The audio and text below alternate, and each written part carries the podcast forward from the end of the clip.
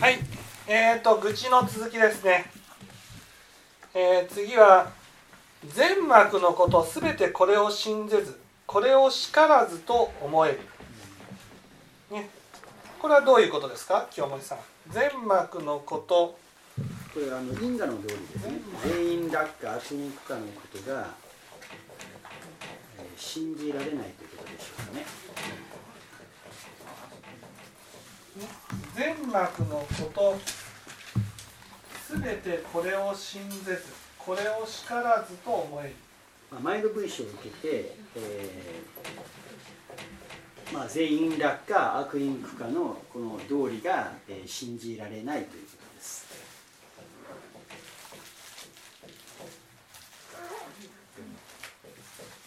いやだからそのねどういうことかですからもっとこう実感が湧くようです実感が全幕のことを全てこれを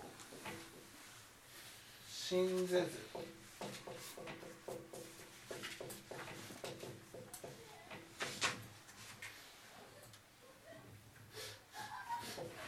これを叱らず。そうではないとしからずとはそうではない。と思い否定す。る言葉ですねだからどういうこと？全幕のこと全幕のことね全てこれを信ぜず。これ最初の文章からずっと続いている文章なので一応最初からもう一度簡単に。いやいやいやこのこのこここだけで。ここだけですか？いいですか？全幕のこと全幕のことって何？これは全員落下全幕のことって何全幕のことっていうの？は全幕のことっていうの？はまあ、ことはこれ事実現象ですので。全幕のことっていうの？は全幕のことっていうの？は全幕のことっての？お母さん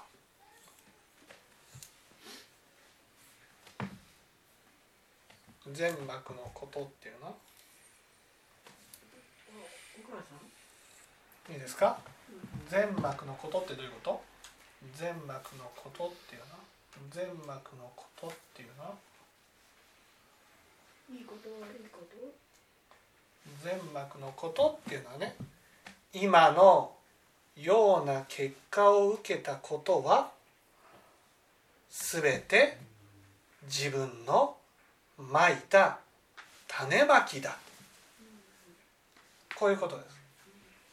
人からこのような扱いをされたり自分がこのような体になったりね。自分の身に受けたことは、ね、全て自分のまいた種まきの結果なんだ。こういうふうに聞かされるとそんなはずはない。あいつが悪いんだって思いません？こいつが悪いんだって思いません？お母さん。うんまあそういう気持ちもああったけどでも違うなって。うん。ね。自分が受けた結果自分がこのような結果を受けたっていうことは自分のまいた種まきの結果なんだ。ね。まいた種まきの結果でこうなったんだ、ね、これが全幕のことっていうことです、ね、全幕のこと。全幕のことっていうのはね。いわゆる何が正しいか何が間違ってるかは分からないけど私がね生きてきたその種まきの結果が今という結果になったんだっていうことです。ね、自分がそんなはずはない。自分は自分なりに頑張ってきたのにとかね。自分は正しいことをしてきたのに、ね、でも自分の思い通りの結果を受けてない。人にとってねそれはあなたが間違った種まきをしてきたからですよ。っていうふうに言われるとですよ。え？私があんなに頑張ってきたことが悪いっていうの？っていう。こういうふうに思ってしまうってことなんです。ね、私たちは自分が頑張ってまいた種まきね頑張ってやってきたことほどねそれはね正しいことなんだと思いたいわけですよ。自分が一生懸命やってきたことが間違っていたなんて思いたくない正しいことなんだっていうふうに思いたい。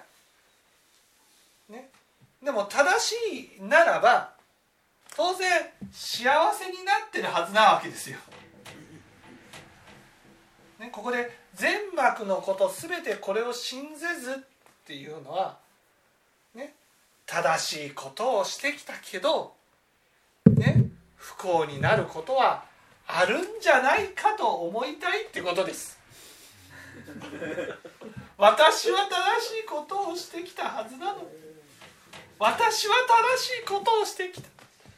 私は正しいことをしてきたけど不幸になることはあるんじゃないか。こういうねえ母さん思いません？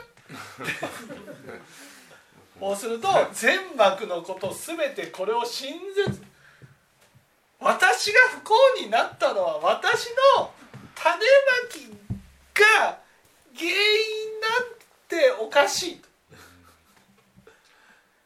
ね。人があんなふうにしたからこんなふうにやったからだからこんな目にあったんだ。そうだ。人のせいで苦しむことはああるんじゃないか。思いがちですね思いがちですよね。それが全幕のことすべてこれを信ぜずこれを叱らずと思える思え思いたいってことなんです。思いたい。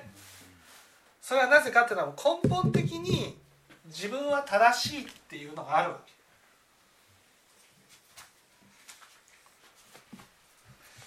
け。ね、正しいことをしていて幸せになっていたとしたらもうこんなねこんな全幕のこと全てこれを信ぜずなんてならないって。もう全幕のこと全てこれは正しい。間違いない。でもねその現実には幸せになってる人って少ないわけですよ。ね、それを幸せになってないのはあなたのまいた種まきが悪かったんですよなんて言われたらですよ。悪かった。ねえ。な言われたくないですよねあなたの種まきが悪かったから幸せになれないんですよ。こういうふうに言われたら。言われたくないし認めたくないですね。認めたくないでしょ？認めたくないそれは違うと。全幕のこと全てこれをし全てではないんだよ。もうねもちろんその頑張ったら報われるということもあるかもしれない。全てが全幕のことでね決まるっていうわけじゃないと一生懸命頑張って正しいことをしてるのに報われないってことはあるんじゃないかと。不幸になることもあるんじゃないかと。それこそ人のせいになりません？はい？あいつのせいでになりません？そうあいつのせいでもあいつそうなります あんなことさえしなきゃあんな人が現れなきゃ私はこんな苦しむ。あいつがいる限り私は幸せにはならないこういうふうになるわけです。なんでか。あいつが問題じゃないです。もう自分が正しい自分のやってきたことが正しいと思いたいっていうことなんです。それが強いんです。間違ったことのために一生懸命頑張ってきたなんて思いたくないんです。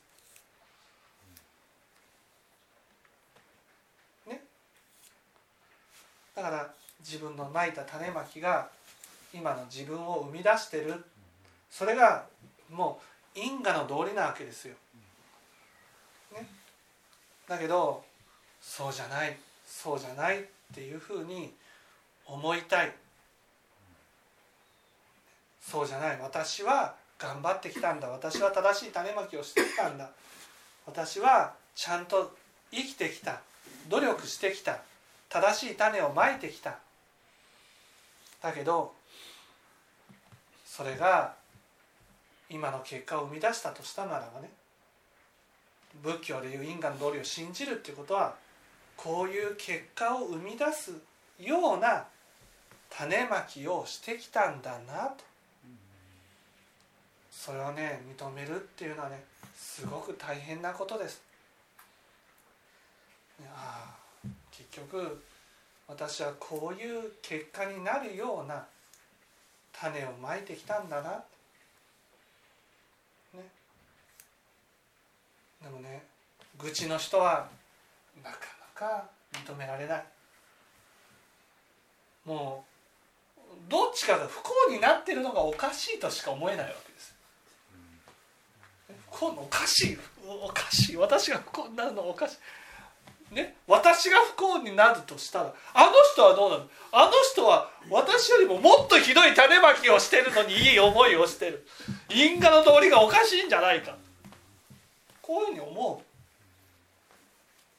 う、ね、そうか。あの人は悪い種まきしてるけど結果がやってこないってことは順次後順後後未来に帰ってくるんだな。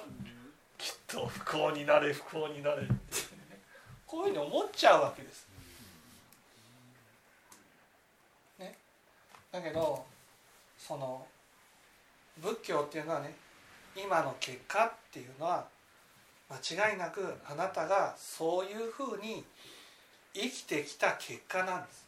すみません。ちょっと聞いはい、あの幸せに感じるか感じないかっていうところに関して言うと不幸に感じるか幸せに感じるかっていうところっていうのは完全に自分の因だと思ってるんですけどはい、あの例えば成果が出るか出ないかっていうのは、はい。縁である程度決まっちゃってるんじゃないかなという思いもあるんですけどそれはどうなんでしょうか、あ成果が出るか出ないかっていうことですね。はい。でもここで大事なのはね成果を出したことが幸せであり成果が出ないことが不幸だと思っているのはその人の心ですよね。ななので心の部分は完全にうん、あの種まきあの自分のもあのなんていうか心の因因だと思うんですけど、うん、まあまあ成果成果が出る出ることが幸せか不幸かっていうのはああだからその別自分の取り巻く環境っていうのはある程度縁で決まるんじゃないかと。はい。ね、でもその私たちが、ね、生きているこの世界この世界ねこの世界っていうのは大体ね自分のまいた種まきによって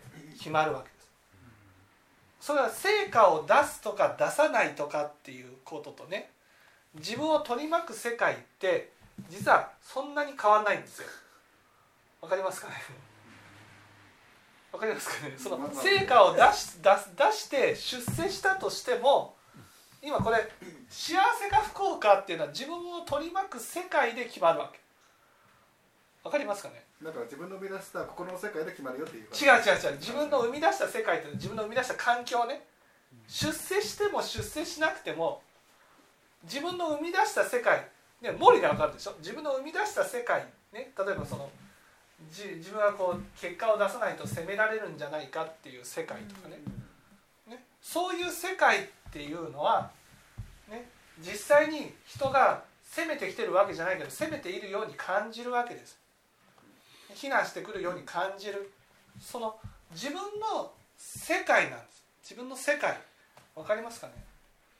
その例えばお母さんだったらねあの人も冷たいこの人も冷たいこの人も冷たい。っていうふうに感じる。この冷たいっていうふうに感じる世界。それはどんなに出世してもってことです。結果を出したとしても。その結果を出した世界であの人も冷たいこの人も冷たいっていうふうに感じるってことなんです、ね、私たちは結果を出そうが出すまいがそのとその取り巻く環境をどう見るかっていうね。これが私の幸せや苦しみを生み出す元なわけです。そそあのその心の心の話で幸せ不幸っていう話をされてるんですよね。心のところの。いやだからその取り巻く環境ってことです。環境っていうのはねいわゆる私私と周りの縁によって決まるってことなんです、ね、だから出世したら出世した環境があるし出世しなかったら出世しなかった環境があるってことなんです。そこはそこで取り巻く環境がある。違いはある。だけどその人たちをどう見るか。っていうのはその人の心によって決まるわけ。だからこれはこのね幸せか不幸かっていうのは全然お金関係ないわけですよ。ね、私がここで不幸だって言われてるのはね。そのお金をがないから不幸だっていうことではなくて多くの場合ねその周りの人が冷たいとか私を大事にしてくれないとか攻めてくるように感じるとかそういうので不幸っていうふうに言うわけ。それは成果を出して出世したとしてもその周りの人たちがそういうふうに見えるのは変わらないわけですでなのでななのであの、まあ、どの環境にしろあの幸せと不幸というのは、まあ、あのそういう心の世界であってあくまで心の世界であって、ええ心の世界か環境がそうそ見えるの環境がそう見えるってことなんです環境がそう見えるっていうのは心の世界ですよね。うん環境がそう見えるっていうのは心の世界。もちろん心の世界なんですけど環境までもそうなっていくわけ。そう見えるとそう見えるように見えるように振る舞っていくから。だから相手が実際にその見えるように振る舞ってきてしまうわけ。実際に。だからその環境を生み出しているのは私の心なわけ。です例えばこの人がいるから私は苦しんでるんだっていうふうに思ってるけど、ね、この人がこういう種まきを私にしてくるように私は振る舞ってるってことなんです。だけど私たちはね自分が正しいと思ってるからこの人がこういうふた、ね、振る舞いをしてくる、ね、のは自分に原因があると思いたくないわけ。ね例えば私が、ね、この深堀さんをいじめるようなことばかりをしていたとしたら深堀さんは僕のことを嫌いになると思うんです。で嫌いになるような態度を取ってくると思う。そうするとね私は何もしてない深森さんがバカって言ってきたんです。とかねいやいやいやそれは それは私がそういう種まきをしてるからですよね。っていうことなんです。でも私たちは自分のやってることは正しいとしか思ってないのでねそういうふうに扱われた瞬間にね深堀さんがそういうことをやってくるから私は苦しんでるとしか思ってない。でもそういうふうにしてくるのは私がそういう種まきをしているからなんですよね。そういう種まきを、ね、そういう種まきをしているからそういう結果を受けるっていうことなんです。その結果を生み出してるのは私の種まきなわけですここねだから藤原さんとしてはそういうふうに見える見える世界ですよねっていうふうに言ってるけどこの場合はこのこの全幕のことって言ってる場合はこ心の世界を出してるわけじゃなくて実際の世界のことを指してるんですここは。こここは。実際の世界のことなんです。ことという言葉がありますからね。実際の世界のことなんです。実際の世界で嫌な人が自分のそばにいるとか好きな人人が去っていくとかそういう自分の身に起きる現実のことってことなんです。それが自分の種まきで生み出されてるとは思いたくないっていうことなんです。自分のとこから去っていくっていうというのは例えばですけど転勤だったりとかうん。そういう話で去っていくってこともありますよねうんそういうそういうのも自分のごあのなんて行いになるんですよだからその場合去っていったことがねその自分の行いじゃなくてああくまでも自分を取り巻く世界なわけ。ここで人がい入れ替わりするわけですよ。入れ替わりしていても自分を取り巻く世界なわけ。わかりますかね？取り巻く世界ってわかりますかね？取り巻く世界。いやまああのその人の業に従ってあのなんていうかあの相手の態度っていうのはある程度変わってくると思そうそうそうそうそれを取り巻く世界って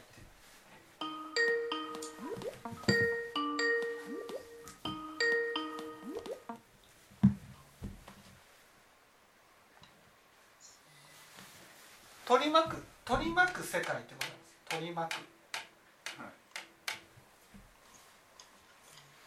それってあの要するに自分が自分のことを価値がない人間だと思ってそのように振る舞っていたら周りも自分を価値がない人間のよう人間だってことで扱ってくるそうそうそうそうそうそう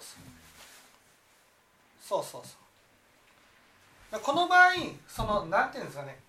こう自分のこのひ細々としたねその人がいなくなったとかそのその人嫌な人と会わなくちゃいけないとかね。そういうことじゃなくてその結果として作られている世界のことなんです。この世界が自分の種まきによって生み出されているってことね、だからこの人ってこのここにいる全てこれを信ぜずって言ってる人はこの嫌な人がいるのは私の種まきじゃないですよねって言いたいわけ。ね、好きな人がいなくなってしまったのは私の種まきじゃないですよねって言いたいわけでもここで言う全幕のことっていうのはそういうのを総合的にね入れ替わりがありながらも作られたその世界のことを指すわけ。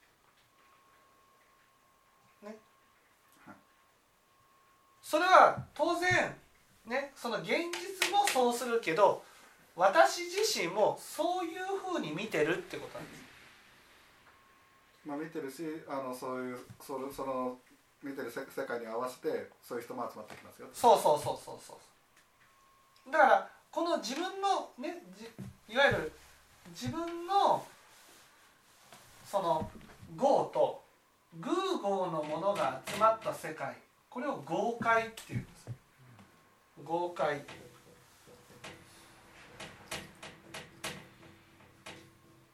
ね合界例えば A さん A さんの合界と B さんの合界があったとしますよね。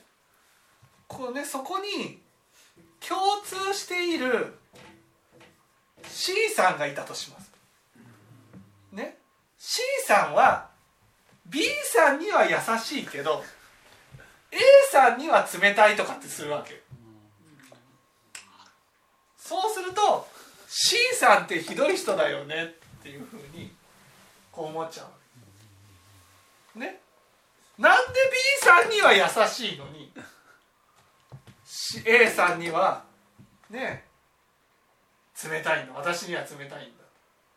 おこれいいですか？私の業と同じものが集まってくるんでしょ？そうそ私にこの集まってきたこの C さんは私と同じ業の人っていうことですよね。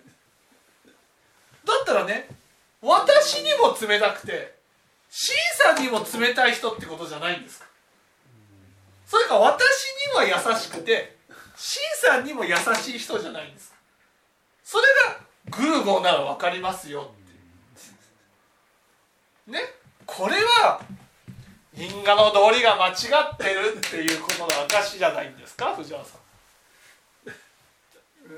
B, B さんと C さんいや別のところでがってるんじゃないですか？はい？別別のところいやだからこのね？例えば一緒のお家で暮らしていてね？A さんには冷たいけど C さんは。B さんには温かいと押すと同じ合解だからこれ偶合ですよね A さんにも偶合だしし、ね、B さんにも偶合のはずですよね。なのに一方では優しいと一方では冷たいこの人はね優しい人なら誰に対しても優しくするのが当然じゃないですか。おでしょ？この人が冷たい人なら誰に対しても冷たくするのが当然じゃないですか。うんそうす私にはいいですか私の号と同じグー号の人が集まるって言ってるんですよ。グー号の人が。ね？このグー号の人の中に C さんがいて C さんがグー号ならね？私に冷たくあ B さんに優しいってのはおかしいんじゃないんですか？と。どうですか？やっぱり因果の通りは間違ってるそうなんですよわかんないですね。とこれはいいですか？C さんにはいろんな号があるんです、ね、A さんに対しては A さんと同じ号が出るってことなんです。B さんには B さんと同じ号が出るってことだから号っていうのは一つじゃないってことなんです。いろんな面を持ってるわけ。その一人一人の人にはたくさんの号があるんですよ。一つの号一つの人には一つの号ってわけじゃなくていろんな号がある。あじゃあ最初に言ったあの別のところとこうでつながってるということでいいですか？別の号じゃなくて A さんの前では A さんと同じ号が出るんです。だからあの C さんの中にアルファ号とベータ号があってうんで A A さんはアルファ号とでアルファ号ずつでつながってて。そうそうそう。そうそうそうそうそうはいはい。そうそう。だから A さんの前では A さんと同じ号が出る、ね、B さんの場合には B さんと同じ号が出る。だから B さんと A さんっていうのはね。その C さんは同じ人だけど A さんの号と B さんの号は違うからだから C さんの振る舞い方は違うわけです。こうなるわけ。だからあくまでも私に集まってきた人がどう接するかっていうのは私の業によって決まるわけです。まあ、アルファ号 A さんと C さんでアルファ号で冷たくするようなそう。お互いが冷たくするような号になってしまってますよね。そうそうそう。ね。そうだから私に集まってきた人の私に対する接し方っていうのは、ね、私の善悪のことで決まるわけです。私が善をすれば善をすれば善が返ってくるし悪をすれば悪が返ってくるわけ。ところが私たちはなぜそれがねわからないのかっていうとね私たちは人からどう見られるかばかりを考えてるわけ。わかりますかね？因果の道理っていうのは私がしてもらいたいことをまず相手にするんです。褒めてもらいたいって思ったら褒めるんです。ところが私たちはがの世界に生きてるからね私が褒めてもらえるような人間ならば無条件で褒めてもらえると思ってるんです。ね、がの世界に生きてる。がの世界っていうのは価値があれば認めてもらえる。例えば相手が私を冷たくしたならば私が冷たくしたから冷たくされるんだなっていうふうには思わないんです。私は冷たくされるような人間だから冷たくしてきたんだと思っちゃう。んです価値がない人間だとそうそうそう。だから価値のある人間になるための努力はするわけ。この全幕のことっていうのは私が例えば価値のある人間になるために一生懸命努力するわけ、ね、その努力は一生懸命するんです。だから私は価値のある人間になりました。皆さん価値のある人間として見てくださいっていうふうに思っちゃう。これが「が」の「が」っていうのは私がそういう人間だったら人がどんな気持ちを持ってたとしても関係なく私を大事にしてくれる。例えばねこの人 B さんには優しく接して私には冷たく接した場合ね C さんに対して怒りを起こる。何？B さんの方が私よりも価値のある人間なんですかっていうところに腹が立つんです。違うんですよ。ね？B さんは C さんに対して優しく接したわけ。私は C さんに対して冷たく接したんです。それだけの違いなんです。冷たく接したから冷たいものが返ってきた。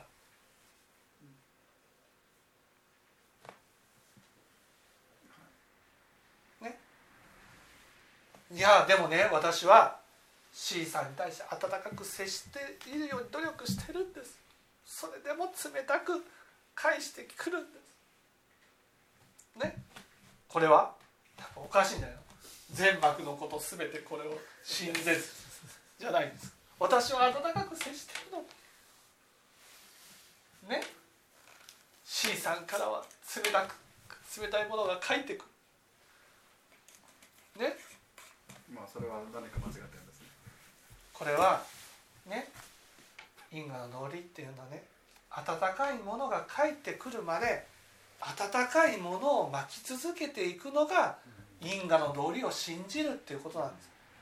あまだ豪快になってないってこと。いえいえこの人この人のこの人のね私が温かいそう温かい種まきをしたとしてもね私が温かい人間になってるわけじゃないわけ私の業に合わせて人は会ってくる。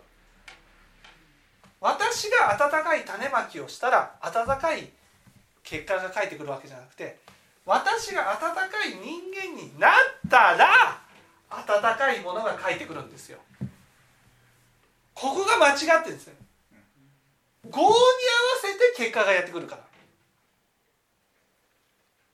ら。ね。だから因果の道理を間違って理解してる人は種をまいたらすぐ返ってくるもんだと思ってるんです。私の種まきに対して結果が返ってくると思ってるんです。でも因果の道理は違うんです。私の業に対してね結果が返ってくるから温かい種まきを繰り返して私が温かい人間になったら温かいものを返してもらえるようになるってことなんです。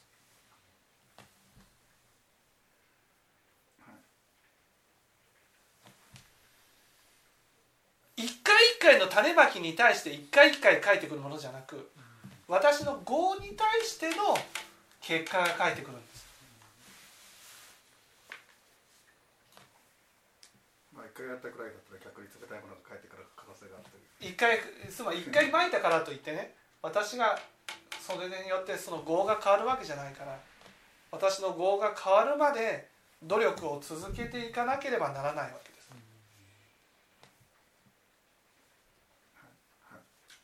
分かってい。ただけたでしょう。ね、だからこの全幕のこと全てこれを信ぜず信ぜずってい。うしし、ね、結局この人の思ってい。ることはい。わゆる種をまい。たらすぐ帰ってくるぐらい。にしか思ってない。ってことなんですだから種をまいてるはずなのに結果が返ってこないとね。全然信じられませんよっていう。でもその人は頑張ってきたっていうことは頑張ってきたからこそいやだって頑張ってきたのははい。ね見てもらうために頑張ってきたんです。